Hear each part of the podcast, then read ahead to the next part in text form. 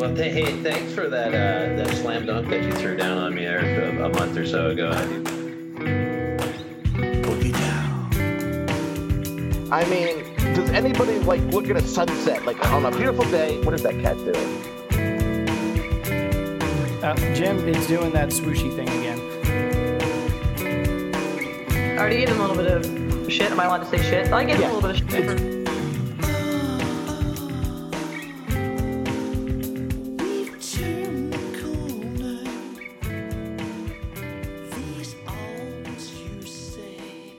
Welcome to episode 49 of the Romantic About Baseball podcast. I am your host, Adam C. McKinnon, joined as often by my co host, Jim Passon Jr. Jim. Hey, good evening.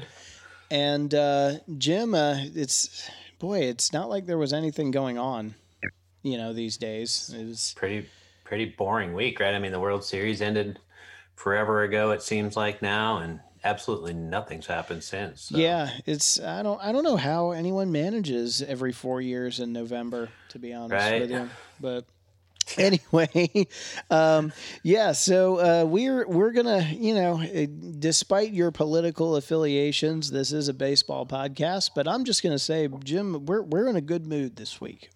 I, I heard an adult speak on behalf of the country for the first time, and as long as I can remember, and um, I'm good with that.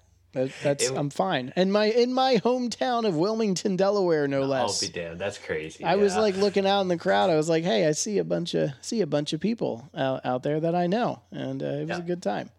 Because Yeah, it was a little bit odd finally watching uh watching somebody stand in, in front of the country and and not call somebody like a I don't know, a name that a third grade bully would call a first grader, right? Or something like that. It just yeah, it, it's it finally felt like uh the adults were talking. Um hopefully we can move this damn country in a in a direction where we can actually have some uh, civil discourse with each other. Um, make sure that uh, that you know things are fact based and and we just get better and and become Americans again and instead of this divided whatever the hell that we are now. So yeah, kind of a kind of it, that's a point that should that should resonate more than it does because.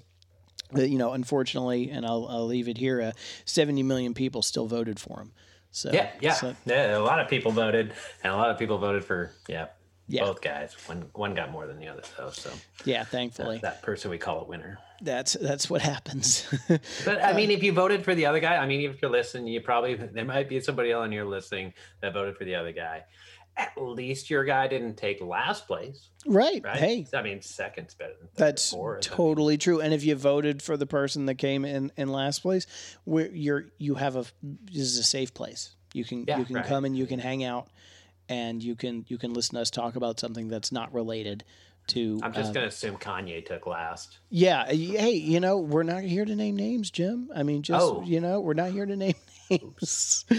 Oops, my Covers blown. Covers blown. that that guy. So there, there was one other thing though. So the, you know, it's speaking of change, right? Change that is welcomed by the populace. Um, you know, uh, the big uh, story: uh, Steve Cohen uh, coming in and uh, rescuing the the damsel in distress that was the New York Mets. Um, I mean, you can't even get away from politics on this one yeah, either. It took, it's true. took to, it took like the mayor like a week and a half to just figure out that the Mets can do whatever the Mets want to do. With right. So it's a it's a was privately owned business but you know hey again we're we're opening a big can of worms right We're- Whatever. yeah, Yeah. We're, that's done. ex- yeah All right, we fulfilled our our political talk. Yes, we show, have. We've done good. We, we we did good. But uh, so you know, let, let's start. There's a lot to this, but I, I kind of let's cover at least the headline end of this because there, there's two facets of this. Okay, there's the surface level. Uh, Steve Cohen comes, you know, comes in, buys the controlling share of the Mets, and then just decides, uh, "Fuck all of you guys. You, you're you're all done." Gets rid of th- this was his his body count. Okay, in terms of name, high end names, uh, Brodie Van Wagenen, Omar Minaya, Allard Baird, Adam Guttridge, and Jared Banner packing like at once. It's like he brought them all in the conference room and just was like handed out pink slips like 50 cent in a strip club. Like it was so it's fascinating to to see that end of it. Um You know, I heard each one of those guys was escorted out of the building by a member of the training staff.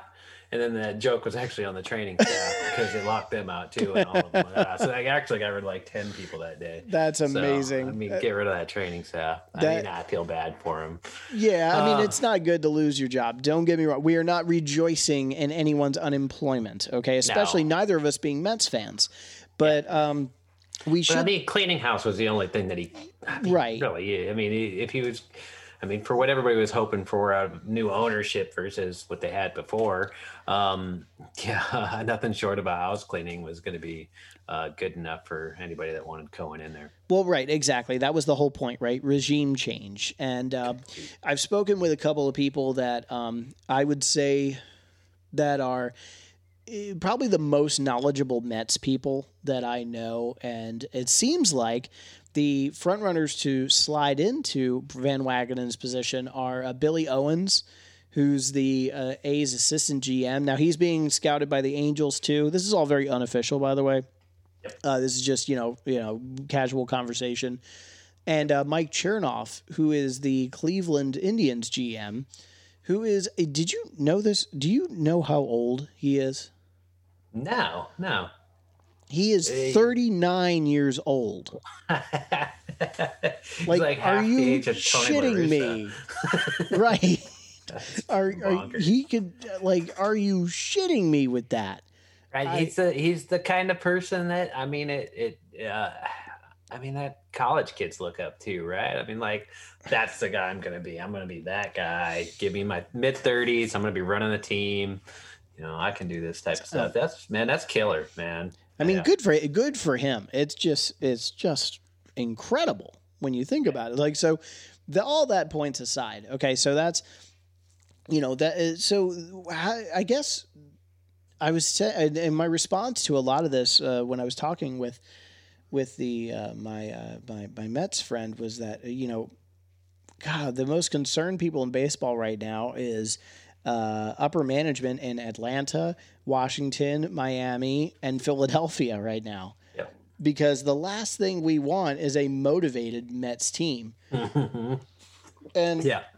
because now because because now it's you know from a baseball perspective now the the Mets are like now they're in play you they could be in play for Francisco Lindor they could be in play for George Springer they could be in play for Trevor Bauer I mean it's like this team suddenly skyrockets onto your radar. Or are we mistaken? Is this is this another lesson in civics here? You know is this like well how much does ownership really change? And we're going to get into that in a minute. Yeah, right. I mean, what is uh I mean, what really is ownership's plans coming in, right? Um usually when you see changes of hands, you, you, you really don't know what you're going to get. You don't know if you're going to end up with Derek Jeter. It's like, ah, get rid of Yelich and get rid of Stant, get rid of everybody. Let's start this thing all over again. And right and not only is it regime change, it's a it's a complete cleaning of house, right? true Or you, I mean, hell, I mean, if you're somebody like Cohen and and and what everybody else believes, you're like, hey, man, this guy's a Mets fan through and through, and he's got money. I mean, that's why he owns them. he's got a shitload of money man Yeah, maybe he just spends. Maybe he goes a little bit goofy, right? I mean, this might not be the, I don't know. It could be the perfect off season for it. At the same time, might not be the best off season for it, right? Where if he wants to spend money, he could. I mean, and, and kind of peel people away, but really, what's out there to peel away? So. right Um, yeah, I mean, at least he's got a fairly decent foundation underneath him already there. So, um, yeah, I, yeah, I mean, it's and it's not like the NL East is something that's well you it's know, not uh, it's not insurmountable i mean and, you know atlanta's a very good team um Mm-hmm. But when you go much further beyond that, you know, Washington seems tagged for a rebuild at some point. getting close. Yeah, Miami is, um, you know, a team that you're never you're never really sold if they're on the way up. Philadelphia is the perpetual underachievers. It's not an insurmountable thing, you know. You could go from worst to second easily, and then you know second to first could probably be a challenge, but it's not again insurmountable. Um, but No, so you know change in ownership right? And this is and this is what this is, brings the new excitement. I mean cohen's been no, if nothing if short of hailed as a hero. Um, but that that kind of leads me to our, our sort of main thing tonight so I, I did some digging and i was just like who is steve cohen because i mean a, other than being a ul- ultra wealthy art collector who is this guy hmm. so I did some digging, and I, Jim, I'm I'm going to go ahead and apologize for pouring some some water all over this, and I'm sure. Here's the other part. I am sure there are better. I'm not a journalist, but there are better people that have probably done this already, and I just haven't. And I just I just haven't seen it. I don't I don't I, haven't read it. I haven't seen it. So I am not. I am sure I'm not breaking any news here. But let me be an ear. Let me let me be a, a platform to to thus uh, shed some light on this on this dude here who seems like you know it, on the surface we were talking about it one day. It seems like he's just a fan who bought his favorite team. Like it's the dream, right? Perfect. Yeah. Well, Perfect. well, let's get under the hood here. So, right. Steve Cohen, right? For fifteen mil, it was fifteen billion dollar art collector, Just hedge like fund, yeah, hedge fund manager, yeah, just just another average Joe. Yeah. Well, he's really a he, so he, he made his living in hedge funds, all right, which which is is is eye rolling enough when you're talking about MLB managers, but Right. but but this this he might actually be one. I I came into this with him being like, oh, this guy is going to be great. He's he's a Mets fan. He bought the Mets. That's that's a storybook, rags to riches, right? But then like. I came out of this thinking, God, he might be one of the most unlikable owners of the group. I mean, so here's so here's the deal. Um, he found it. You know, he's a hedge fund manager. He was making a thousand dollars a day uh, in profit, or I think it was ten thousand dollars, something some insane number when he first gets into hedge funds, right? Works his way up, forms SAC Capital in the early '90s, which is Steve Cohen's initials. All right, so he, he- you know, he's he's just cruising towards stardom in 2005. All right, this dude is r- right as the financial world is falling apart. If you've if you've seen The Big Short, which is one of my all time favorite movies, have you seen this movie, Jim? The Big Short. You you it, Steve. Uh, you know, I've only seen like bits and pieces of it. it is so a nah. must watch. It is a must watch. All right. and, and it is just fantastic. The cast is amazing. But anyway, it's a sort of um, uh, sort of it's a retelling in a way of the uh, the great financial collapse. All right, and in 2005, if you if everyone remembers correctly, this is when things were just come on a high and then they just fell apart, right? And it was all because of mortgages and big banks and hedge funds.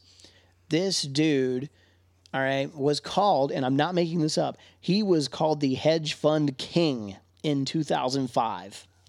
That's not. Uh, I mean, If you didn't know this guy was the new Mets owner, if he this guy bu- came in and bought any other team, you would hate him already. dude, hedge fund people are already doing pretty well for themselves to be the king of hedge funders. I mean, This isn't Brewster's Millions here. This is like, you know what I mean? That movie. Seen that one a few thousand times. Right. This is this isn't some dude here. This is a the guy they called Yeah. the hedge fund fucking king in 2005. All right. So, Damn. you know, the world's falling apart. He's the hedge fund king. Uh, he he. uh, To this point, he's in at, at SAC Capital, and this is uh, this is what uh, what really kind of 2012. The wheels start coming off here. His company pleads guilty to insider trading. Cohen is, uh, you know, and and it's very complicated. There's there's many different suits. Uh, there's many different angles to this. Um, you know, they he was supposed to, um, like they, they actually wanted to. Uh, the feds wanted to come after Cohen personally, but uh, apparently, from what I an article from Business Insider uh, said that he actually convinced them not to like had the, met in person with the feds, gave them binders, gave them a whole two hour presentation on why you can't get me personally. But so they were like, okay, we'll just get your company. So they they plead guilty. The company pleads guilty to insider trading.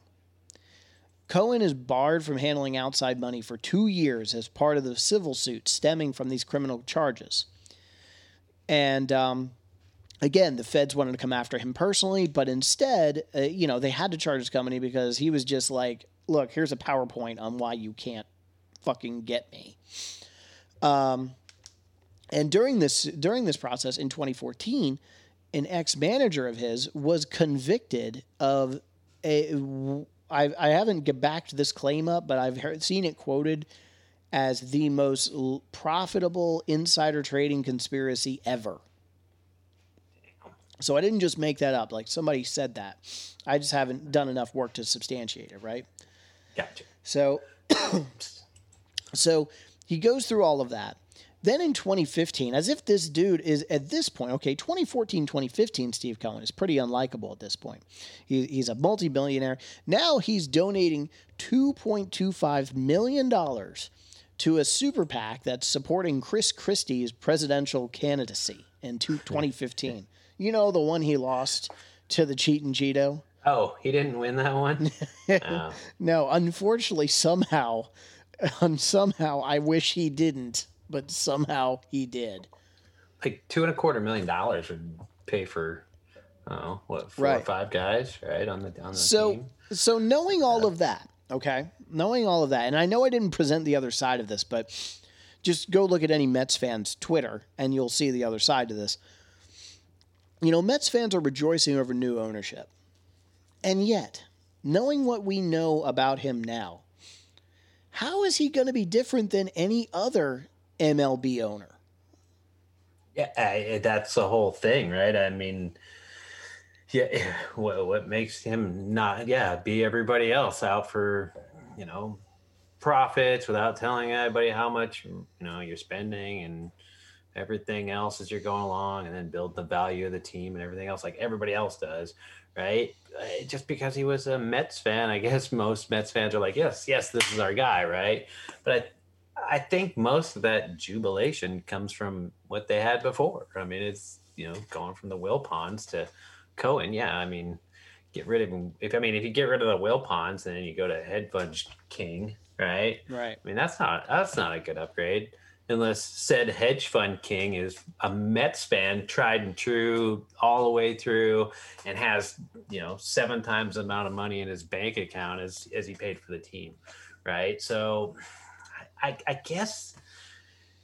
I guess the hope is that they're going to actually spend, right? That they're actually going to put a product on the field. They're going to try their hardest from the front office to do what it takes to put the product on the field that can not just get them into the postseason, which it seems like over half the teams get there anymore, um, into a team that's got a chance to get to the World Series, right? Back Right. to 2015 or whatever it was. So, um, yeah, it's uh, um, yeah, I- I mean, if you're just looking at it as a person, I mean, God, is there really an owner in the league that anybody would like personally? Yeah, I mean, that's that's a fair point. I think. I, I, I just. I, I'm just fascinated that it, you know again this took you know 20 30 minutes of journal of, of, of faux journalism work and and you know it, we find this and then I'm, I'm just thinking to myself you know why i get it like you know yeah the Wilpons were terrible and they were Yeah. no argument here i mean i have i have been i as a, we in atlanta have been benefiting from the incompetence of the Wilpons for decades now. I mean, we we literally, I mean, just a reminder, as as Brian Wright reminded us when he came on this show a little while ago, they don't own the worst deferred contract mm-hmm. in baseball history. My team does. Yep. Because we're still paying Bruce Sutter like ten times what the Mets are paying Bobby Bonilla every year. But you know what? Like because it's them, and because the Wilpons are so were so terrible, we we naturally assumed that was the case. So, so but but what I well, I guess what I'm I'm bringing up, and and of course this is me being you know pointing from outside the glass house. may, are we? What what about this guy makes us really think? Okay, maybe he'll spend a bunch of money and put a, a good team on the field.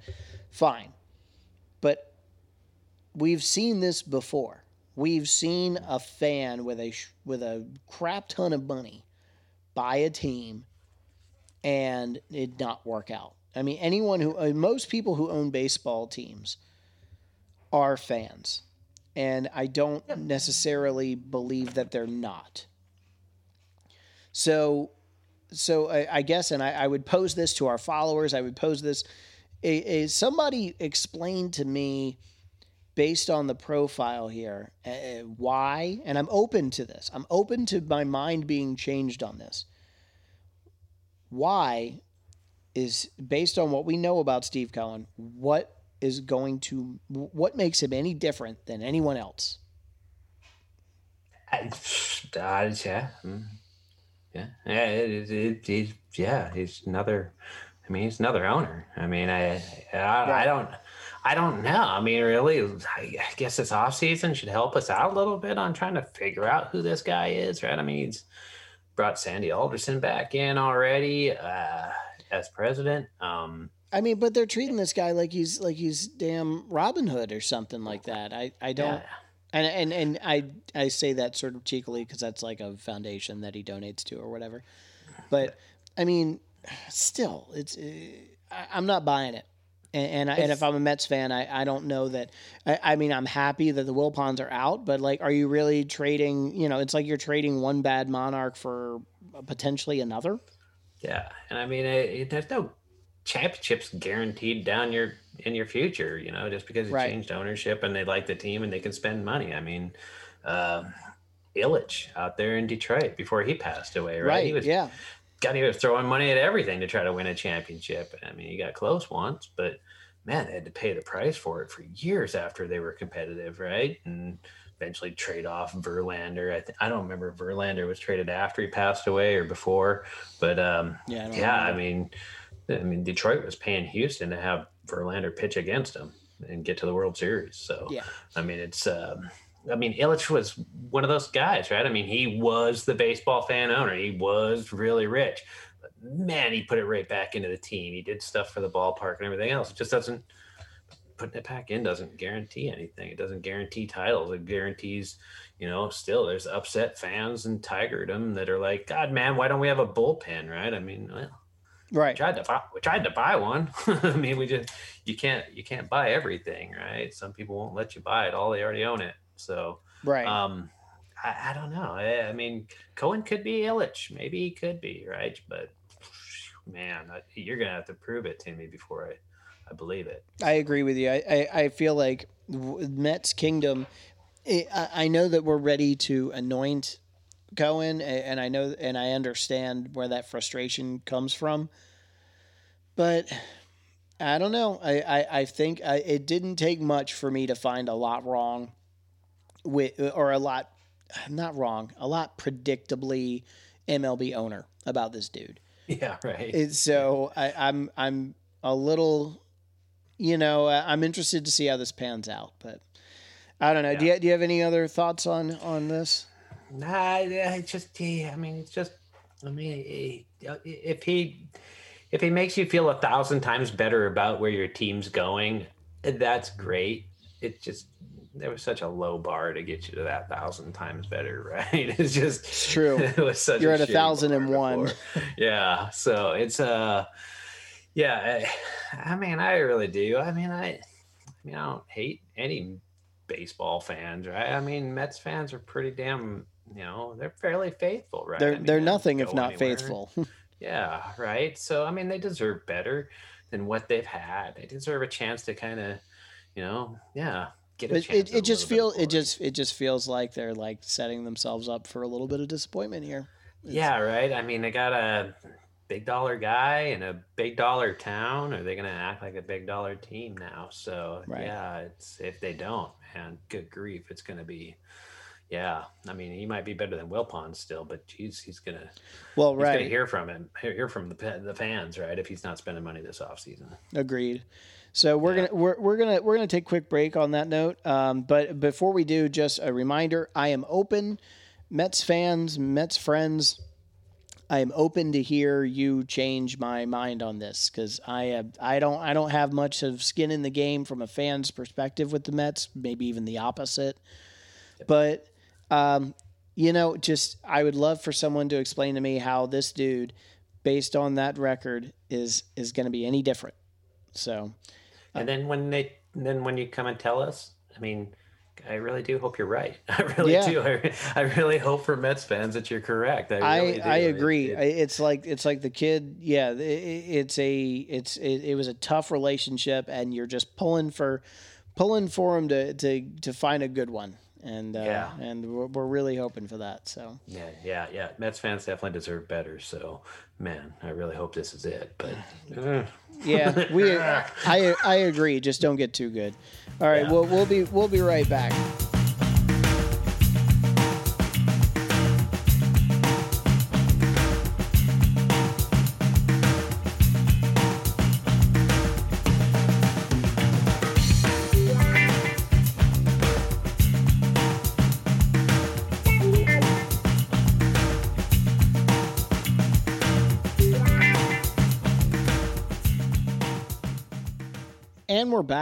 And yeah, th- so for the second part of our show here, Jim, we you brought a really good question uh, about 20 minutes before we went on the air here. Not even that long on the air before we recorded this. And um, it, I think it's a really great question. And it was by oh man, don't make me say his name. oh, like, it, yeah, it's got to be Pusnansky. Pusnansky. Pusnas Pusnansky? Pus- if I had uh, like a Polish accent, I could probably nail right. this. I, I That's feel oh man. Uh, Joe P. Yeah, Joe P. Joe P. Joey P dropped Joey this P. gem on us. Um, okay, so you can put three players in the Hall of Fame, and you can include active players if you want. Who But are three new players, three not already in the Hall of Fame. yeah three new players? They're not in the Hall of Fame. They can be active. Who who are your three? And Jim, we have not told each other who our three are. Yep. Is please don't tell me one of yours is Mike Trout. No, I did not put Good. Mike Trout in Okay, there. No, good. I I would throw Mike Trout into the into the Hall of Fame in a heartbeat, right? I mean, Right. there's obviously way more than than three. That's for damn sure, right? But Right. no. Mike Trout didn't. Mike Trout made your list.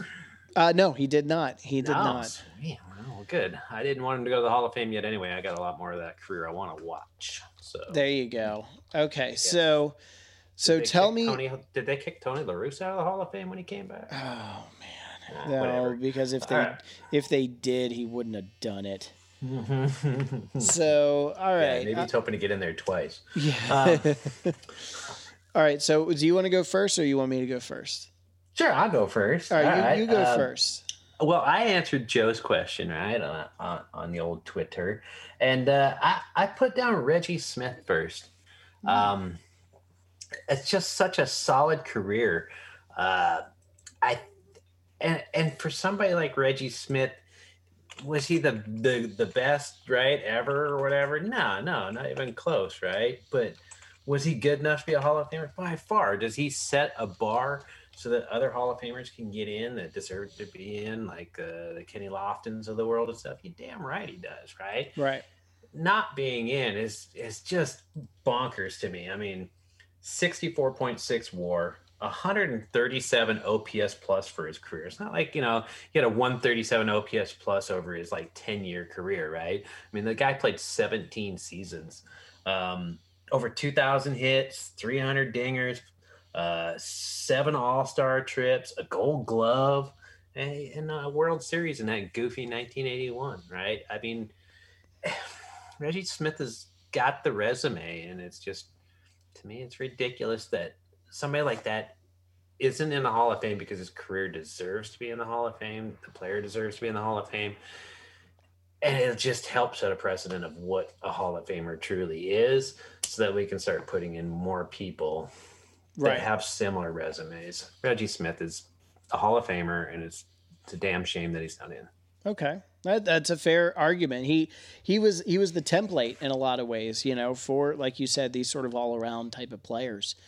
Um, I can definitely vibe with that. So, all right, um, all right. My my first one. Let me just get myself caught up here. My first one was uh, Sweet Lou Whitaker. Nice. I think uh, you know. I, I know that he's widely regarded as a counting stat type of guy. Never led the league in any offensive category. Um, just I think that he was one of the players that most suffered, and I, you know, not to be too on the nose about it, but suffered from the lazy, the narrative of the lazy colored ball player. You know, the Oh yeah, and yeah. because he was so effortless in how he played. It, it wasn't flashy. It wasn't sort of, you know, one of these highlight reel type of plays, but it was he didn't do anything exceptionally well other than consistent, consistent, consistent. And we re- and the Hall is known to reward that type of player.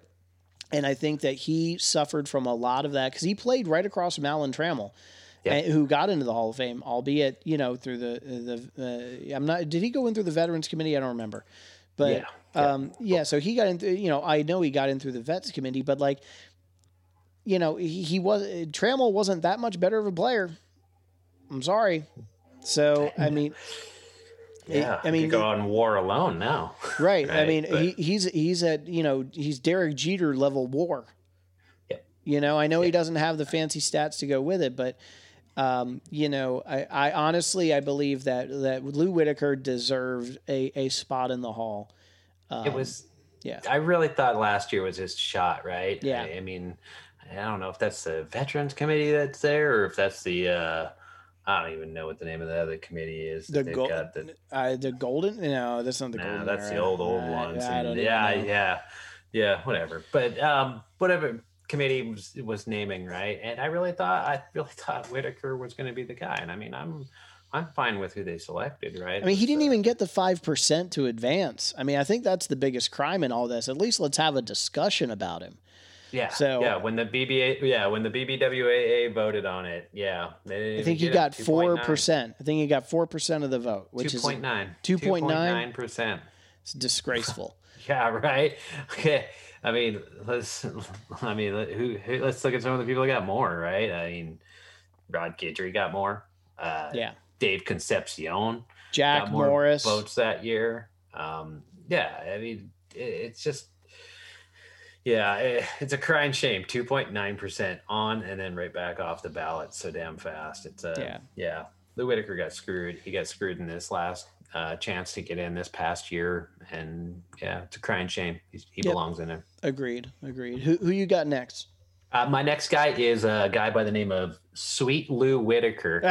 Uh, yes. Uh, Uh. to tack onto it, 75.1 war for his entire career. 75.1 war, right? I mean, that's, that's, I'm pretty sure that's more than Jeter, right? right. Um, 117 OPS plus. I mean, the dude the dude hit co- consistently. In fact, th- this is what always bugs me about Whitaker.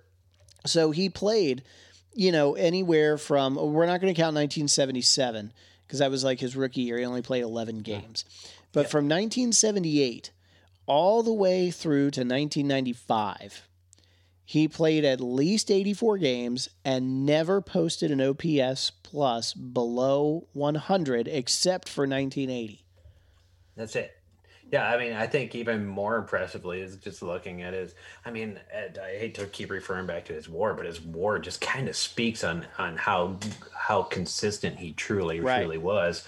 Um, was just the stretch from 1981 to uh, 1993. That's 13 seasons of three and a half war every season. Every season, he's worth 3.5 wins, and it's just after you do 13 seasons of that, I mean, yeah, at worst, you're worth you're a 45 win player. I mean, it's he's definitely was more than that. I mean, if he was only three and a half every year, he's that. So, um, he's I mean, sixth all time in WAR for second baseman. Not not second basemen that aren't in the Hall of Fame. All the second basemen. Any anybody Right. that played over half their games at second base, right? Fifty percent or more of their games at second base. Lou Whitaker's sixth on that list for WAR. Um, going back to his WAR again, the fifteen seasons he had of three and a half WAR. Uh, only two other players have ever had 15 seasons of three and a half war and haven't made the Hall of Fame yet. And those guys are Barry Bonds, 20 times he's done it, and Alex Rodriguez, 16 times. Nobody else has done it 15 times except for Lou, Gar- Lou Whitaker and not made the Hall of Fame so far. Well, A Rod hasn't even had a chance yet. So, Right. um, he won Rookie of the Year, five All Star appearances, three Gold Gloves, four Silver Sluggers. I mean, he's doing it from every direction. And then on top of it, he's got a World Series ring in '84. Right. I mean, I, it's, I, I guess it's almost like I, you see, this is what drives me crazy about the Hall is that Whitaker is the perfect example of what we allow in, okay, and, what we, what we're okay with putting in the Hall of Fame and what we, uh, what we should. He, he's the difference between important and good. If you're assembling, if you have to put in the top 10 players, at any position and you go to second base, Lou Whitaker is in the Hall of Fame. There is no real reason he's not. Mm-hmm. I, I don't, and it's one of these like objective things where it's just he should be in. I don't, I, I can't, I, I get the reasons as to why he's not like, you know, in the elite, ultra elite, inner, the oh, small yeah. hall. I get that. But we, the small hall boat sailed away a long time ago. Yep. Like that that ship has sailed. That you know it's it's gone to the, you know that the small hull has gone to the undying lands. It is time to to acknowledge Lou Whitaker uh, Yeah. and his accomplishments. A clean player with 75 WAR and over 2,300 hits, sitting on the outside while Bud Selig's got a flipping plaque. Yeah, sorry, not buying it, Uh, dude. yeah, get- yeah, no.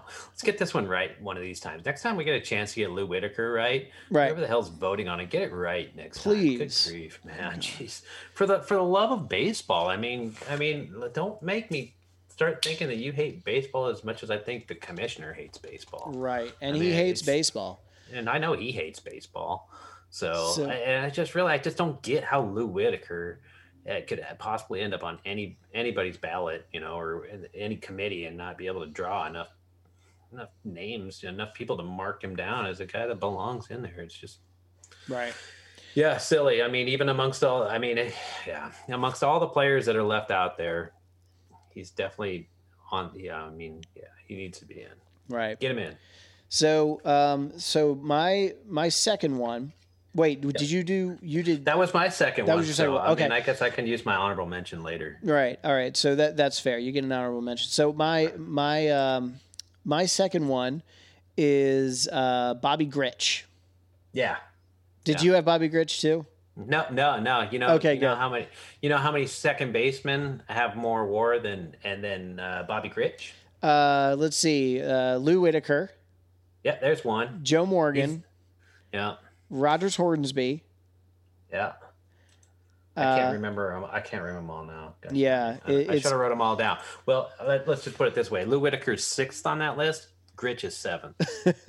and Gr- Right. and Grich and and this is the thing that cracks me up. You know, Grich is always known as a sort of you know glove only. You know, he was part of that Orioles, those famous Orioles teams in the '70s with uh, you know Brooks Robinson and um, and um, and uh, Mark uh, Mark Bel- Belanger- Mark Belanger. Belanger. Yeah, the the blade.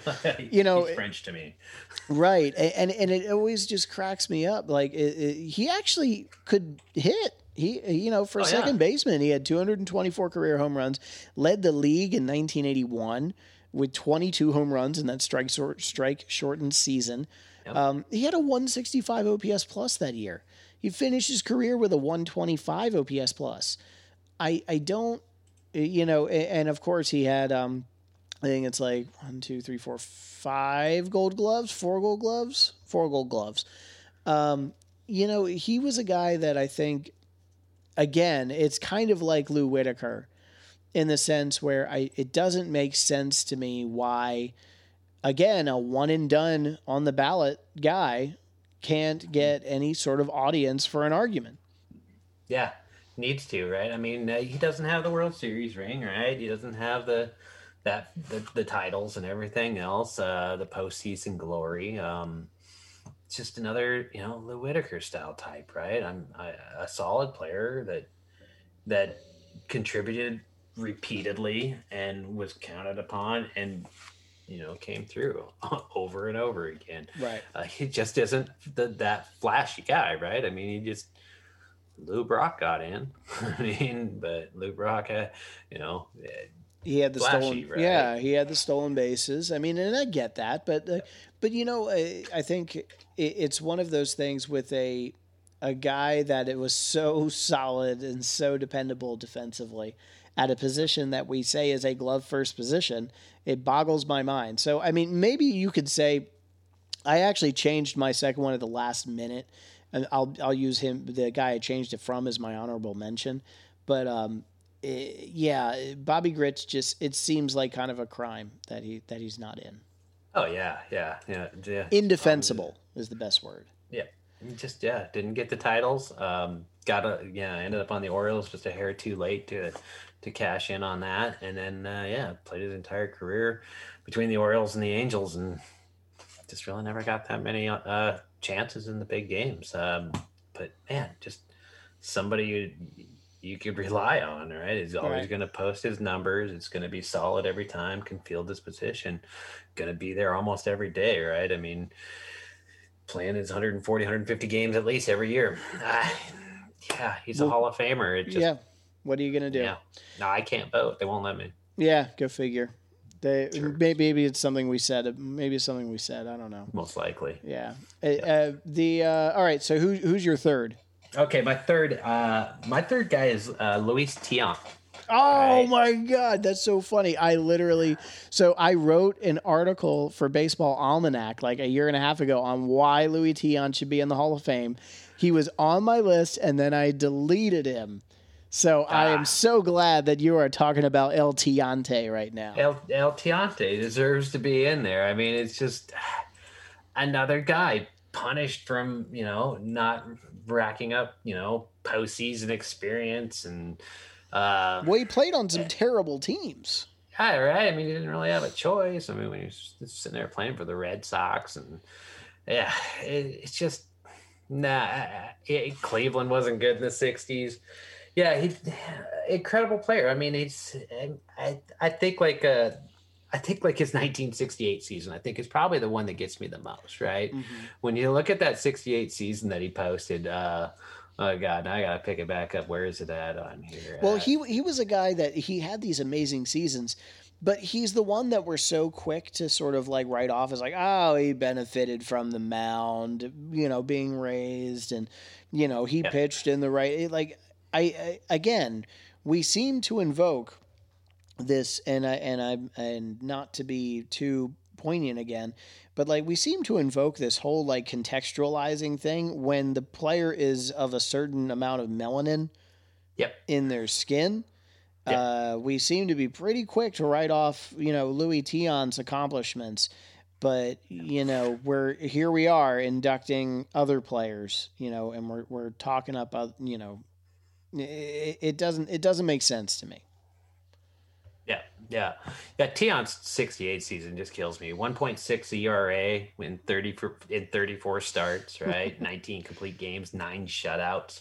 Um, led the American League in FIP, ERA, and uh, ERA plus 186. I mean, it's just it's just a season that's just drowned out by um, you know others, right? It's just it was the last year of the mound, right? The, the Right. before they lowered it. Um, but it, it what he did compared to everybody else. I mean, that's what the ERA plus will tell you, right? I mean, he led the league in ERA plus. It was Exactly. because he was better than everybody else in the league as a pitcher. Um, 66.1 war. Dude won two ERA titles uh, and only three trips to the All Star game. It just, yeah, it's a crime shame that his career didn't have more of the highlights in it that might have been able to get him there. Well, I mean, right? outside of the 1975 World Series, that's the thing that kills me is like outside of him pitching in that World Series, nobody really knows no nobody pays enough attention to his work, Yeah, and, and, and yeah, it's frustrating. And unfortunately, like his, I mean, last start in the World Series that he had there in '75, it was what game six. I mean, Yeah. I think the Red Sox still won it, but he didn't pitch well, right? I think he gave up six or something like that. I think I think you're right. It was but they either won, but they won and pushed Game Seven and lost. right. But um, you know, he did spend all 15 possibilities on the ballot back in the day when he first got on the ballot in '88. Uh, knocked him off in 2002, but in 1988, 30.9 percent uh, voted for him. 1989, that number dropped to 10.5 percent. right. He never made it back to 20 percent. His next best, his his best trip, uh, best chance at the Hall of Fame was his first year, getting 30.9 percent of the vote, and in his 15th year was his next best at 18 percent. It, it's Just throwing it out there. fascinating. It's fascinating because he, he really does. At least, I, I will say this as comparison to say Whitaker or Grich. At least he got the discussion. Yep. I think that we got it wrong, but at least we got the discussion, and, and I think that's really important to remember. So Yeah, I think if Luis Tiant gets 15 years of that discussion instead of 1988 to 2002, instead it would be say 2005 to 2019 instead. Yeah, he, he wouldn't. Have I to think he gets the in. Last, yeah, he wouldn't have to worry about the last 10 years of that. They would have gotten him in by 2009. Right, I the, mean, f- it's the fact is there are worse pitchers than Luis Tiant in the Hall of Fame. Mm-hmm. Period. End of discussion. I will not accept any premise otherwise. He is he is better than other pitchers that were inducted that did less with their careers. yep. And uh, mean, yeah, 3,400 inning pitch, 3.3 ERA, most of his time in the American League. Yeah, Yeah. He's a he's a Hall of Famer. He's not. He is in my eyes. So yeah. So yeah, that's my third guy. all right. So my third guy is Kenny Lofton. Nice. Kenny motherfucking Lofton. This is my dude right here. So Kenny Lofton. All right, like eh, I and I wrote a profile. You can you can read it on romanticaboutbaseball.com. You know, I describe him as the outfielder that time forgot. You know, Kenny Lofton. Uh, you know, eh, I'm a five-time leader in stolen bases, and by the way, five times in a row from 1992 through 1996, the dude stole 66, 70, 60, 54, and 75 bases all in a row.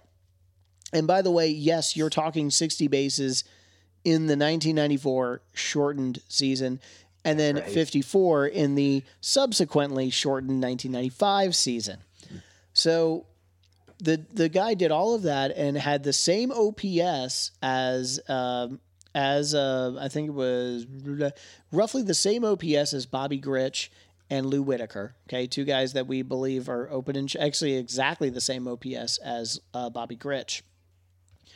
But he decided to pair it with 622 stolen bases. Yeah.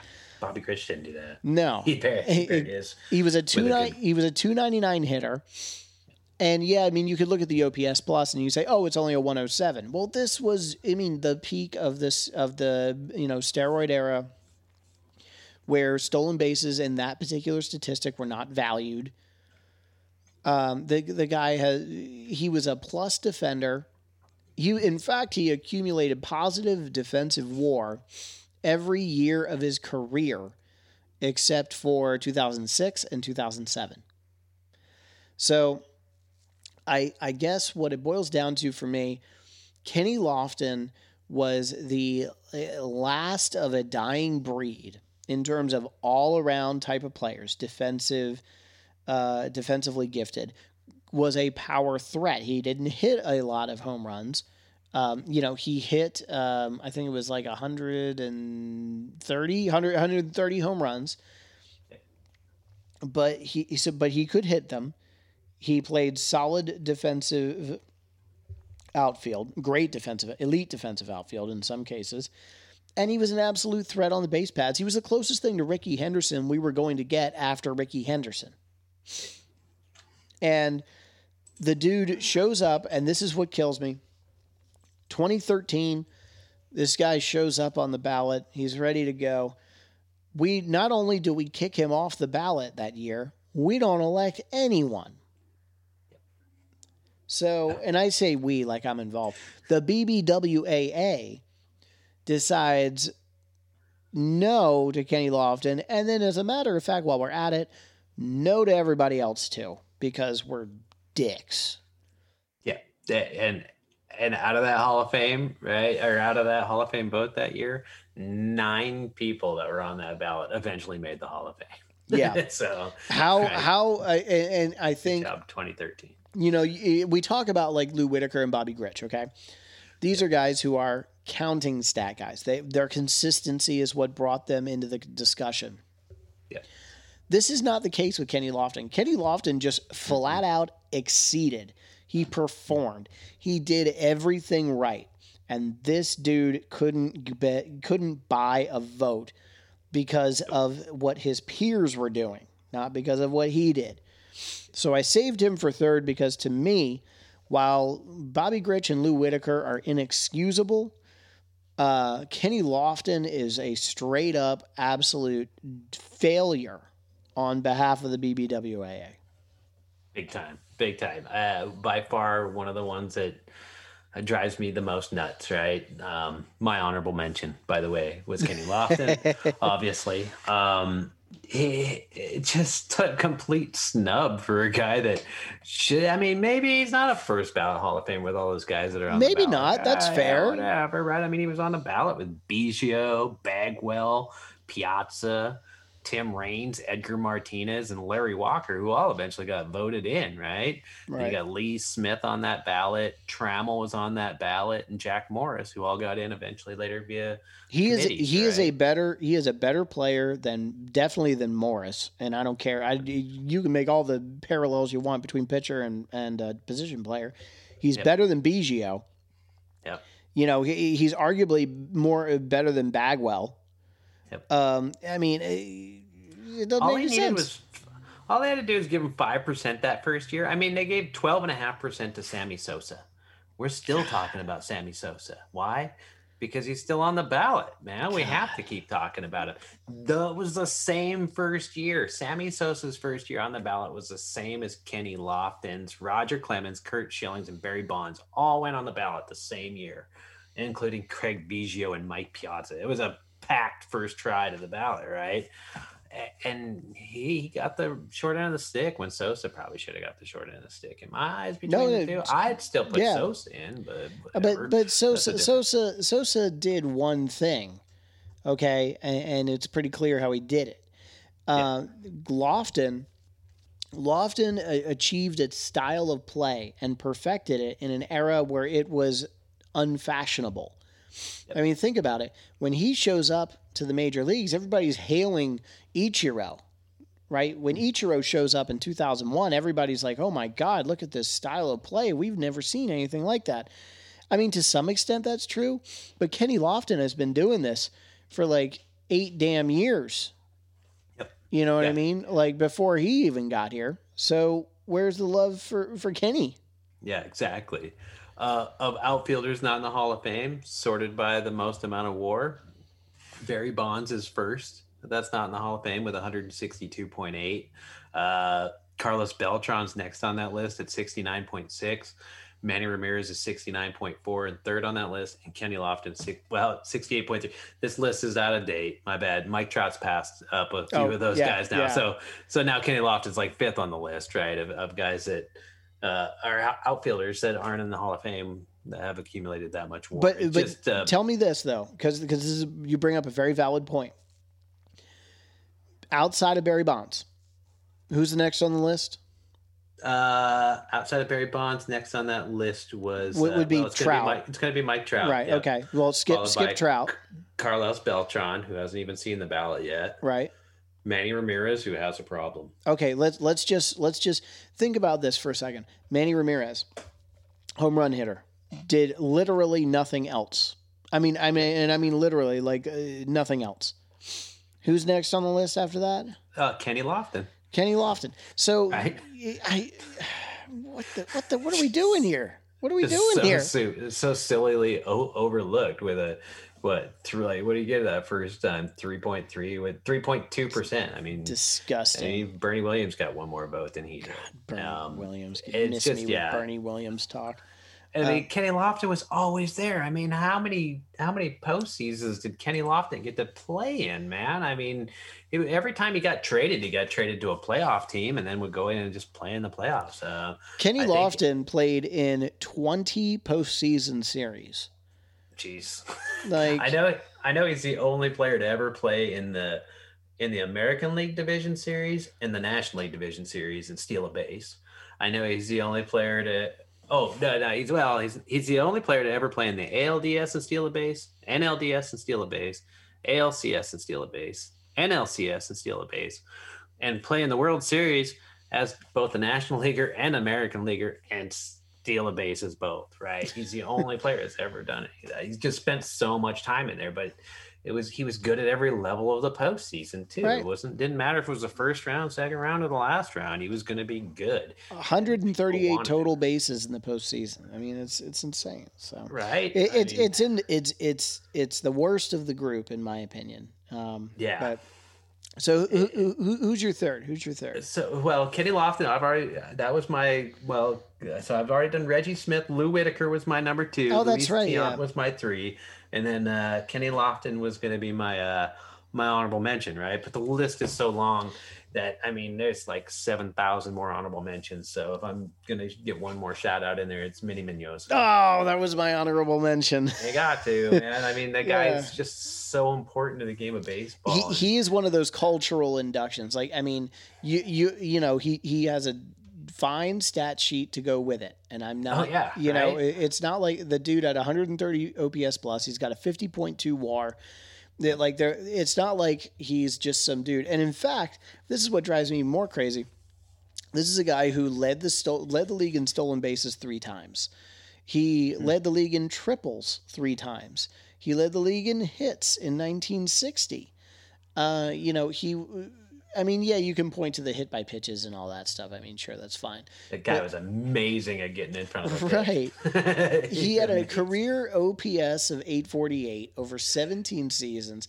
The dude played in the 40s, 50s, 60s, 70s, and 80s. He made appearances all for mm, basically the same team. There's I think he played like ultimately like for like four teams. Yeah. But I mean, I, how do you you know, we talk a lot about and I and I'm probably uh, more vocal than I probably should be substan- substantively on this, but like, I mean, he's a, a yet another, yet another player who's only who had not enough votes, uh, and for reasons that I can't I can't find a reason other than the amount of melanin in their skin. I, I can't come up with a reason other than that. So BBWAA has to prove me wrong on this. Yeah, I mean, we had pretty rough times in the history of baseball for black players. There are some pretty rough times uh, for Latino players too. Yeah, and Um, and this is you know, you know we're not we're not sitting here, you know, of all the players we just mentioned. You know, think think back at it. I mean, Grich is a rounding error. You know, uh, but uh, but yet we're talking about Kenny Lofton, Lou Whitaker, Minnie Miñoso. I mean, all of all of these players are, are ones that you know deserved better, and Yep. and if and if, if we had our way, that's who we would put in. yeah, it's kind of amazing how it ended up being that. Um, yeah, I ended up with Reggie Smith, Lou Whitaker, Luis Tiant, Kenny Lofton, and Minnie Miñoso. Right.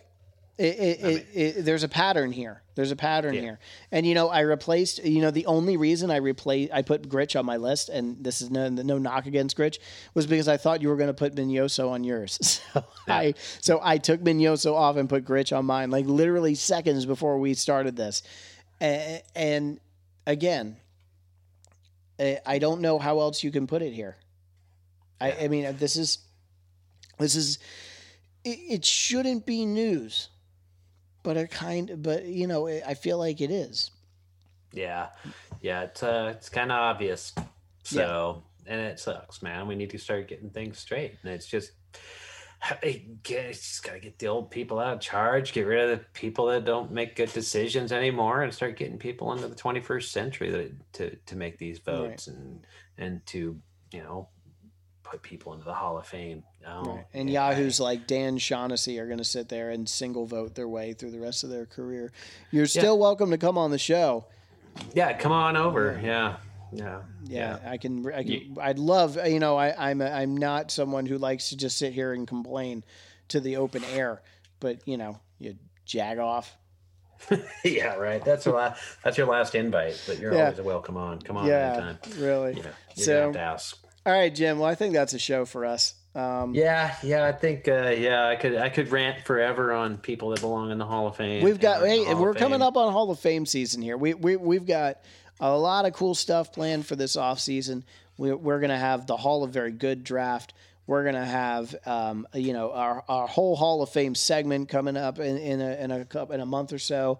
It's gonna be it's gonna be we're gonna have so much time to talk about this. yeah, there's gonna be plenty of time. I'm gonna want to get my Billy Wagner stuff in there. I'm ready to try to Right. start getting relief pitchers back into the Hall of Fame again that aren't named Rivera and Hoffman. So uh, yeah, it's uh, yeah. I know a lot of people don't like Hall of Fame season, but I love it. So yep, it's where it's where we shine. So yeah. All yeah, right, if you- Jim. if you- yeah, if you don't like it, then start your own podcast. That's right. Start your own. It's not like there's it's not like there's not enough out there, right? Yeah, Please yeah, listen to us. All right, guys. We'll, we'll see you next time. Take care, all.